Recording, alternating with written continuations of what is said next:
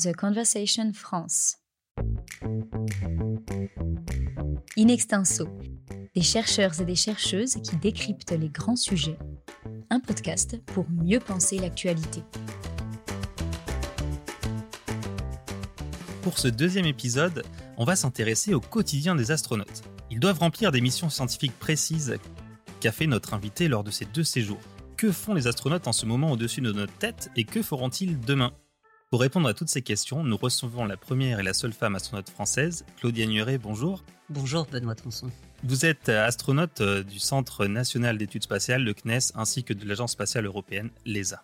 Pour commencer, finalement, qui décide du programme scientifique d'une mission? Est-ce que les astronautes ont leur mot à dire? Vous avez pu choisir, vous?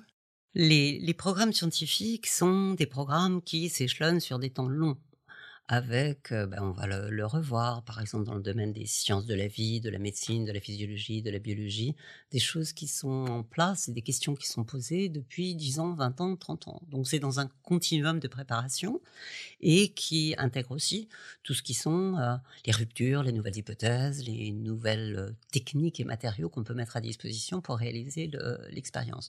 Donc l'astronaute est en fait, je dirais, un exécutant d'un programme préparé par des équipes dans la communauté scientifique, des, ingénieurs et, des agences. D'ailleurs, le, CNES pour la, la, mission que Thomas Pesquet est en train de réaliser euh, en, en, ce moment, qui s'appelle la mission Alpha, a mis en place une team Alpha pour bien montrer cet aspect de collaboration entre euh, différentes euh, euh, personnalités et différentes équipes. Alors l'astronaute, c'est pas lui qui va définir le, le, programme scientifique. Selon sa formation, il peut avoir des compétences plus particulières sur un domaine. C'est vrai qu'étant médecin et chercheur en neurosciences, j'avais dans mon programme beaucoup de choses dans le domaine de la physiologie, de la médecine, de la, de la biologie, où je me sentais particulièrement à l'aise et légitime pour interagir avec les, astronautes et pour prendre, disons, un petit peu euh, la responsabilité du, du programme à bord.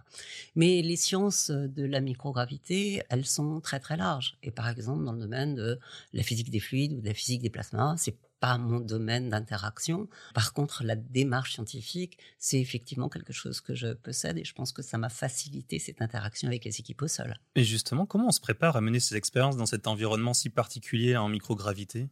D'abord, on a des protocoles expérimentaux qu'on travaille avec les équipes de, de, scientifiques, justement, parce que soit c'est notre premier vol, soit c'est, on a déjà une expérience de vol et on sait ce qui peut être facile ou difficile à réaliser en conditions de, flottaison libre hein, et donc de retrouver des, repères, des références, la facilité euh, d'intervenir sur un gros laboratoire, de faire un prélèvement, d'être dans un euh, enfin des, appareillages un petit peu sophistiqués. Donc euh, on peut orienter les scientifiques et on est aussi un petit peu des ingénieurs d'essai, je dirais, avec les industriels qui vont développer les matériaux, parce que ce sont des bijoux de technologie qu'on vous met à disposition. J'ai par exemple moi travaillé sur une expérience qui s'appelait Fertile, la fertilisation de pleurodèles, des salamandres dans l'espace qui ont pondu. Donc vous imaginez euh, accueillir. Bah justement là, écoutons, euh, écoutons ce petit reportage de France 2 là qui en parle. Elle tourne à près de 400 km au-dessus de nos têtes et toutes les 90 minutes, Claudie Andrédéet peut apercevoir l'Europe à travers les hublots de mire. La mission de la Française, elle, s'achèvera lundi prochain. Il lui faut donc mettre les bouchées doubles pour mener à bien un programme scientifique très chargé. Tests médicaux pour étudier la circulation du sang et le comportement du cœur en état d'apesanteur, expérience de physique pour mesurer les déformations des structures métalliques dans l'espace, et puis il y a aussi l'expérience fertile menée sur six femelles salamandres. Des salamandres qui au début ont donné des sueurs froides aux responsables du programme en refusant de pondre. Plutôt ennuyeux quand il s'agit d'observer le développement des œufs et la division des cellules sans la gravité terrestre. Je rappelle bien que Claudie André D, c'est bien Claudie Aigneret, votre nom de jeune fille. On vient d'écouter ce reportage de France 2, c'était à propos de votre première mission Cassiopée en 1996. Et vous aviez donc de drôles de compagnons de voyage, des, des salamandres. Voilà, des salamandres euh, qui ont donc euh, pondu parce que c'était une question fondamentale de biologie du développement, comment la gravité va structurer un œuf de son tout début de la fécondation jusqu'à son, développement. Bien évidemment, au sol, on ne peut pas s'affranchir de la gravité. Donc toutes ces questions de recherche liées à l'influence de la gravité, on ne peut les réaliser que dans ce laboratoire en orbite, que ce soit de la physiologie, que ce soit de la physique, que ce soit de la biologie du développement, de la biologie végétale, voire de la biologie cellulaire aujourd'hui, euh, puisqu'il y a des, matériels très très sophistiqués euh, à bord de la station. Donc effectivement, voilà, elles ont pondu. J'ai récupéré des œufs. Certains, je les ai mis dans une centrifugeuse pour reproduire de la gravité. D'autres, je les ai laissés évoluer. J'ai ramené non pas les salamandres, mais les œufs dans mon retour euh, en, en Et je pense que voilà, ces scientifiques dans le domaine de la biologie du développement avaient là des clés de compréhension que seul ce laboratoire a pu apporter. Et on peut donner quelques conclusions sur cette étude-là en particulier, sur le rôle de la gravité dans le développement des, œufs? Alors, je laisserai les scientifiques s'exprimer sur ça. Ce qui était euh, tout à fait considérable, à la fois sur les expériences de physiologie, sur le corps humain, ou sur de la biologie du développement, c'est cette capacité d'adaptation un environnement qui est totalement différent de notre environnement habituel dans, le champ de, gravité. Vous avez cité des expériences dans le domaine cardiovasculaire, des expériences au niveau cognitif ou de la posture, comment on organise son, geste. Moi, j'ai été tout à fait euh, étonné par cette facilité, capacité d'adaptation à la microgravité et de même l'adaptation au retour à la gravité normale. Et ces œufs de Pleurevel ont montré également cette capacité d'adaptation dans les deux sens et la réversibilité. Ah oui, vous personnellement, vous êtes arrivé dans, dans l'espace et finalement vous êtes senti à l'aise. Euh, on n'a pas de, je sais pas, une perte complète de, de référentiel justement? Il y a une, un bouleversement des référentiels. Et c'est vrai que pendant les premières 24 heures, au niveau cardiovasculaire, euh, référence cognitive, euh, il faut s'adapter à, à, ce nouvel environnement. Sur des temps plus longs, les expéditions de longue durée aujourd'hui, se pose le problème de, du déconditionnement de votre squelette et de vos muscles parce que vous êtes en état de relaxation complète et bien évidemment beaucoup moins de, simulation, de stimulation. Et l'ensemble de ces phénomènes d'adaptation ou désadaptation, ça représente un modèle intéressant pour les scientifiques qui se disent mais ça ressemble beaucoup à ce qui se passe dans le vieillissement. Et donc voilà un beau modèle de vieillissement accéléré. Accéléré. Mais réversible. Et c'est donc quelque chose de tout à fait intéressant. Et je sais que Thomas euh, Pesquet, en, ce moment, travaille à bord sur des organoïdes du cerveau pour essayer de eh ben, pénétrer à l'intérieur de ces mécanismes. On a un petit son sur, les, sur ces petits cerveaux, on y revient juste après. Il y a des expériences qui, qui me tiennent à cœur peut-être parmi les donc 200, je crois 232 au total. Enfin, euh, il y en a 40 de l'Agence spatiale européenne et il y en a 12 qui ont été directement euh, euh, préparé par le CNES, donc l'Agence spatiale française, l'expérience française. Parmi ces 12-là, euh, il y en a une qui est vraiment enthousiasmante, qui, on va étudier des mini-cerveaux, en fait, des cellules souches euh, à bord de la station spatiale, qui encore une fois ne se comportent pas de la même chose. Donc les scientifiques aiment bien regarder comment ça se reproduit, comment ça s'agglomère, comment on peut les utiliser au sol. Pour ça, on est, la station spatiale, c'est un modèle. Et là, c'est des cellules souches de cerveau. Donc on va euh, on est des organoïdes, comme on dit, donc des mini-cerveaux en fait qu'on va étudier à bord de la station spatiale. Ça ressemble pas à un cerveau, mais on les appelle des mini-cerveaux. Ça, je trouve ça assez fascinant parce qu'ensuite, on n'imagine pas les, applications que ça peut avoir. Comme on vient de l'entendre, la Thomas Pesquet qui nous présente son programme scientifique dans une interview pour France 24. Est-ce qu'aujourd'hui, on fait la même science qu'hier? On a les mêmes questions parce qu'on n'a pas encore euh, toutes les réponses, tout compris. Je dirais qu'à l'époque de, mes vols, je dirais que c'était plutôt une recherche à une science en observation. On observait les modifications, les mécanismes. Aujourd'hui, on rentre dans la compréhension du mécanisme parce qu'on a des outils plus sophistiqués, puis parce qu'on a euh, progressé. Alors il y a ce domaine de la recherche en microgravité, et il y a d'autres domaines qui sont liés à euh, cet environnement. Il y a l'effet des radiations, et Thomas Pesquet, dans la mission Alpha, emmène par exemple des dosimètres particuliers à fibre optique, la, manip euh, Lumina. Il y a des expériences qui sont des expériences, euh, je dirais, technologiques. Par exemple, euh, la possibilité avec une pince acoustique télémac d'aller déplacer des petites molécules sans avoir à les toucher, et ça seul la microgravité va vous permettre d'y intervenir. C'est du développement euh, technologique. Et puis, il y a bien évidemment tout ce qui est préparer, au-delà de la compréhension et d'entrer dans les mécanismes, préparer les vols futurs à distance, de longue durée, pour aller vers la Lune, vers Mars. Donc un programme pilote qui est pour mieux préparer les interfaces entre l'homme et la machine et la robotique avancée qui sera, qui sera à bord, des expériences pour voir comment nos intelligences peuvent être assistées par d'autres formes d'intelligence dans, dans, dans l'interaction. Donc de multiples expériences scientifiques, technologiques, puis bien évidemment dans le programme à bord, j'oublierai pas tout ce qui est la maintenance de la station. Et la maintenance de la station, on l'observe en particulier dans les sorties extravéhiculaires quand il s'agit d'aller changer les panneaux solaires pour redonner de l'énergie à la station. Oui, vous aviez fait une sortie, euh, vous? Vous êtes resté dans la station les deux fois?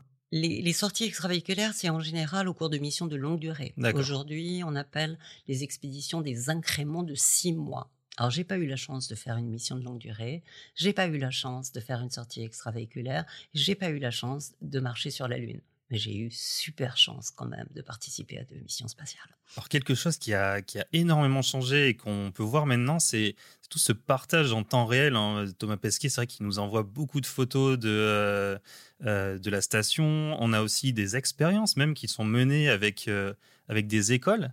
Ça vous aurait plu de, de faire ça, cette, à cette époque. Oui, alors on en a fait un tout petit peu, mais c'est vrai que c'était au retour de la mission qu'on ramenait euh, et on ne pouvait pas interagir aussi facilement avec les écoles, avec les, facultés, les universités, et qu'aujourd'hui, ce programme euh, pédagogique euh, à bord est passionnément suivi par des milliers d'enfants. En particulier, en ce moment, euh, Thomas travaille avec le blob, le, fameux blob. le fameux blob, cette fameuse cellule géante capable d'apprentissage. Il y a 2000 classes en France qui vont interagir avec lui. C'est une espèce de science participative euh, passionnante. Et puis des écoles euh, d'ingénieurs, dans ce qui s'est appelé la génération ISS, qui ont proposé des expériences absolument fascinantes. Et ça, ça donne la possibilité de partager, d'interagir de faire monter l'inspiration, la compréhension, la curiosité. Et c'est formidable que ça puisse se, développer. Et bravo au CNES et son service éducation pour la jeunesse qui a mis en place euh, tout ça. Est-ce que vous savez comment ils vont partager leurs données finalement, Thomas Pesquet et tous ces élèves qui ont élevé leur blob ils vont Qu'est-ce qu'ils vont regarder? C'est l'effet de la gravité et on va voir comment ça a changé finalement, que ce soit dans l'espace ou sur Terre En ce qui concerne le, le blob, je crois qu'il y a deux protocoles. L'un pour regarder comment cette cellule géante se déplace gravité ou pas gravité, et puis comment elle se nourrit. Mais voilà, donc euh, les enfants travaillent au sol avec leur blob dans la boîte de pétri, là où Thomas euh, réhydrate le blob pour le réveiller de temps en temps et pouvoir avoir des, images de son, de son comportement. Et puis tout ça donnera lieu à publication, euh, pourquoi pas dans cette science participative avec des jeunes enfants qui écriraient leur premier papier scientifique grâce à ces résultats exceptionnels. Ah, ce sera incroyable, c'est presque le début d'un film de, science-fiction catastrophe, là, d'amener de tels organismes dans l'espace avec, ils sont bien, astronautes. Ils sont bien enfermés dans la boîte de pétri, vous inquiétez pas. J'espère. D'ailleurs, je me suis posé la question, qui décide finalement de faire un voyage euh, court, euh, long? Vous, vous avez fait par exemple 16 jours euh, une première fois, puis je crois 8 jours. Comment ça se décide, tous ces temps de voyage? Alors aujourd'hui, on est vraiment dans cette phase d'utilisation permanente de la Station spatiale internationale depuis 20 ans, avec des expéditions de 6 mois. Volé avec euh, nos partenaires euh, russes, on était encore dans une phase différente de la, station Mir, avec des vols de renouvellement de vaisseaux à, côté de missions de, longue durée. La station spatiale internationale, quand j'y suis allé, c'était en 2001, un embryon de station spatiale avec juste deux modules à l'époque, donc on n'était pas encore dans la forme permanente qu'on a aujourd'hui. Aujourd'hui, toutes les missions sont des missions de six mois. Vous écoutez In Extenso, le podcast qui donne la parole à la recherche. Revenons sur cette mission Andromède. Quel était le programme pour vous de cette, euh, cette mission, le programme scientifique? Le programme scientifique de la mission Andromède était en continuité des, missions euh, précédentes, avec euh, des appareillages plus euh, sophistiqués, en particulier dans le champ cardiovasculaire et dans le champ neurosensoriel, où on commençait à rentrer dans les processus cognitifs assez sophistiqués, toujours avec des équipes qu'on connaît bien, qui travaillent depuis longtemps. Et d'ailleurs, il y a des publications récentes sur l'ensemble de cette recherche dans le domaine de l'humain humain et l'espace par le CNES, avec un très très beau livre qui a été publié récemment sur l'ensemble de ses expériences depuis depuis 30 ans. Génial, on vous mettra tous les liens euh, pour ceux qui sont intéressés dans l'article qui accompagne ce podcast. Oui, c'est un livre de Guillemette Gauquelin qu'il a co-dirigé. Et donc voilà, c'était une, une continuité. J'avoue qu'aujourd'hui, quand je vois la Station spatiale internationale en 2021, avec les multiples laboratoires dans cette énorme infrastructure en orbite, la capacité de séquencer l'ADN, d'avoir des congélateurs à, bord. Je suis euh, fascinée et admirative.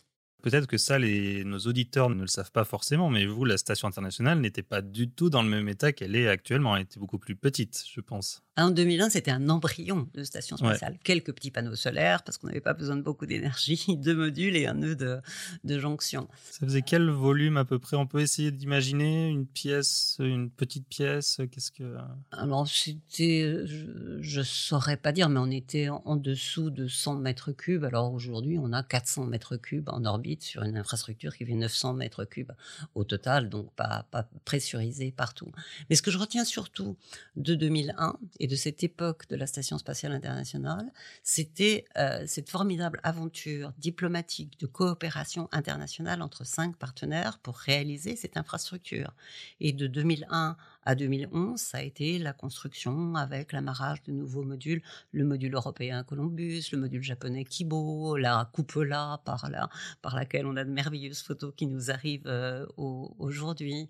Donc euh, cette coopération internationale, moi je l'ai vu mûrir entre mon arrivée en presque encore Union soviétique en 92 dans une coopération bilatérale franco-russe, puis une coopération européenne. C'est vrai qu'imaginer la relation de l'époque avec les Russes, euh, Russie États-Unis, qu'on ait une station internationale quoi dix ans, une dizaine d'années plus tard, c'est incroyable. Je, ne vous le fais pas dire. Ça a été une aventure humaine pour moi extraordinaire, avec par exemple l'amarrage du shuttle, la navette américaine, sur la station Mir en 1995, et ma mission de 96, j'ai rejoint à bord Shannon Lucid, astronaute américaine, qui était arrivée à la station Mir par la navette spatiale. Donc c'était déjà une première étape qui, sur le plan de la diplomatie et de l'ingénierie, était quelque chose d'assez euh, exceptionnel pour arriver petit à petit à la Station spatiale internationale. Et ce que j'espère, moi, aujourd'hui, c'est que dans les programmes à venir, autour de la Lune, retour sur la Lune, et puis les missions martiennes, on puisse vraiment voilà, avoir cet esprit de coopération internationale, pacifique de l'humanité qui est en, en, progrès, en découverte, en, exploration.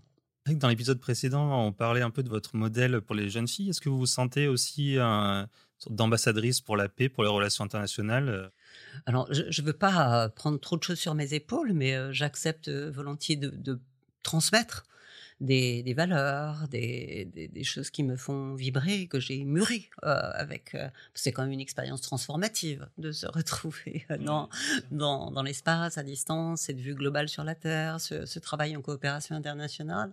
Et je crois que tous les astronautes, au retour, transmettent, sont un peu des ambassadeurs, je dirais, de l'importance de la science et de la technologie, et vous le dites. Alors moi, peut-être avec un regard encore plus particulier pour les jeunes filles, euh, pour les, métiers, mais l'ensemble de la jeune, euh, la jeune génération, des ambassadeurs de la planète, parce que bien évidemment, cette vision par le hublot de, de la planète, dans sa beauté, sa fragilité, c'est quelque chose qu'on transmet.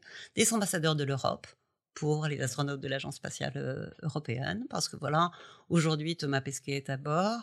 Dans quelques semaines, c'est Mathias Maurer, astronaute euh, européen allemand, qui va le rejoindre.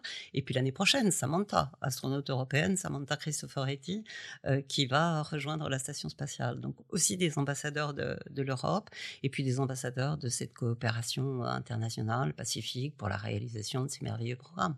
Justement, vous évoquiez cette, euh, cette future mission. Quel sera le programme scientifique? La mission de Mathias Maurer, qui va donc euh, pendant quelques jours cohabiter avec euh, Thomas Pesquet à bord, est une mission qui comporte des expériences agencée, organisée par l'Agence spatiale européenne, puisque ce sont des, des de l'Agence spatiale européenne, de l'agence allemande, la DLR, comme Thomas avait des expériences du CNES, de l'agence euh, française. Donc euh, tout ça est très documenté, et je pense que pour euh, les auditeurs, ça sera intéressant d'aller regarder le site de l'Agence spatiale européenne sur cette mission qui s'appelle Cosmic Kiss. Et comme oui, Cosmic Kiss, quel nom comme le dit Mathias, c'est sa déclaration d'amour à cette passion pour l'espace et son, son envie d'y contribuer, euh, tout comme le site du CNES euh, regorge d'informations sur le programme scientifique de la mission de Thomas et des missions précédentes. Eh bien, vous avez tous les, tous les liens sur l'article qui accompagne ce podcast. On va rester sur cette note euh, poétique. Claudia Nuret, merci. Merci. In Extenso est un podcast de The Conversation. Chaque vendredi, la rédaction donne la parole à la recherche pour mieux comprendre l'actualité. Retrouvez l'ensemble des épisodes d'Inextinso et nos autres séries directement sur theconversation.com dans la rubrique podcast.